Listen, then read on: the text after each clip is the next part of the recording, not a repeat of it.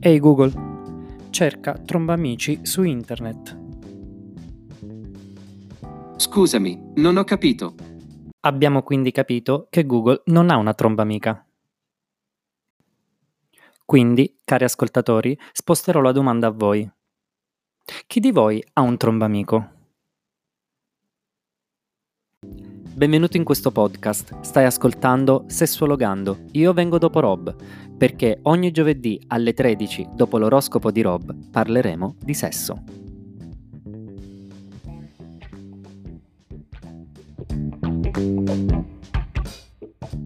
La vita è stare con te a letto, tutto il resto è attesa. Ci possediamo solo il tempo che passiamo assieme e a tutti e due così sta bene. La nostra storia che non finisce mai di finire, senza chiamarsi tutti i giorni con niente da dire, e più ne faccio e più setaccio passo le esperienze, niente non rimane niente.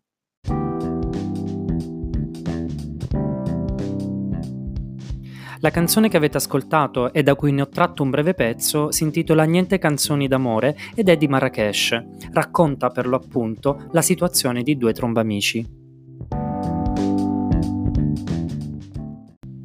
Essere friends with benefits è una modalità di interazione intima con delle caratteristiche ormai tipiche e conosciute. Prima tra tutte, l'essere una relazione sessuale priva di ogni intimità.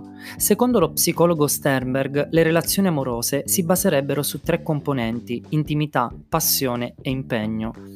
Dunque, essere amici di letto, come l'omonimo film con Justin Timberlake, significa trovarsi in una situazione ibrida tra intimità e passione, ovvero in una situazione di amicizia che può essere vissuta contemporaneamente anche come esperienza erotico-sessuale.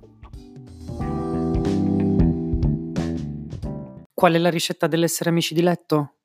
Prendete dei livelli molto intensi di passione, aggiungete l'essere amici intimi quanto basta, Mischiate bene con un po' di rispetto reciproco per l'altro e avrete una ricetta facile e veloce, degna di zia Penny. Ma chi sono i trombamici e che tipo di caratteristiche hanno? Sicuramente sono persone che sono abituate a praticare un sano egoismo come espressione del proprio vivere la libertà erotico-sessuale associata più a sperimentare l'altro come gioco e non come vincolo affettivo.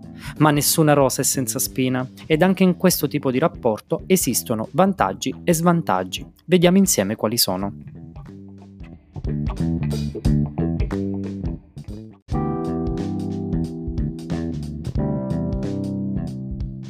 Il primo dei vantaggi è la sicurezza, intesa come consapevolezza e conoscenza del partner amico. Conoscere è sicuramente più comodo di non conoscere. Nella popolazione LGBT, ad esempio, è anche molto più attenta alle tematiche delle malattie sessualmente trasmissibili, conoscere il partner sembrerebbe, almeno apparentemente, aprire ad una maggiore fiducia. Il secondo è sicuramente il gioco, vissuto come esperienza di divertimento in un clima comodo dove sperimentarsi nelle dinamiche erotiche e sessuali. Insomma, un contratto a tempo determinato che permette di apprendere dall'esperienza. Con salario minimo, direbbero i giallorossi. Inoltre, il trombamico rafforzerebbe autostima e fiducia grazie alla forte corrispondenza tra i due partner.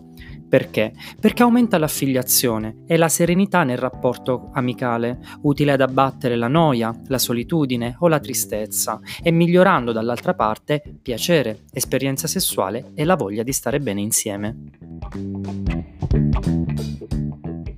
Ma entriamo nella classifica degli svantaggi dell'essere amici di letto. Al terzo posto troviamo il rischio di sentimenti non corrisposti, ma anche la paura di essere ingannati, fraintesi, non capiti o, più semplicemente, rifiutati. Il secondo posto è occupato dalla possibilità di provare sentimenti di gelosia per l'amico con cui si va a letto.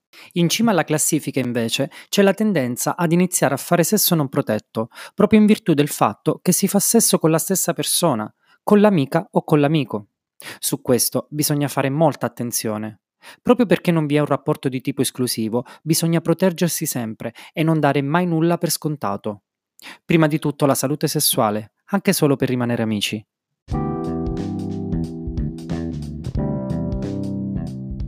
Ma vi siete mai chiesti quale potrebbe essere l'ingrediente segreto per godere appieno di un rapporto di tromba amicizia? Dunque, Il segreto è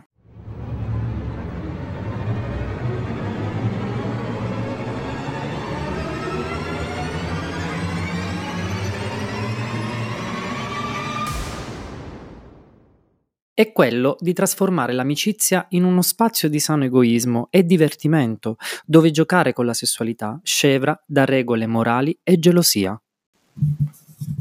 E se proprio non riesci, prova più semplicemente a non chiedere mai nulla di più al di fuori di quella sessione di gioco.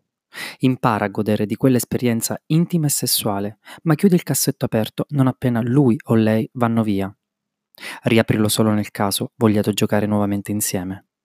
Vi chiederete, e per chi non riesce a mantenere separate tutte queste dimensioni, allora come si gestisce un eventuale sentimento? Beh, come si dice spesso tra i nerd, nel gioco del trono o vinci o muori. Metaforicamente si intende. I sentimenti non sono ammessi. Winter is coming.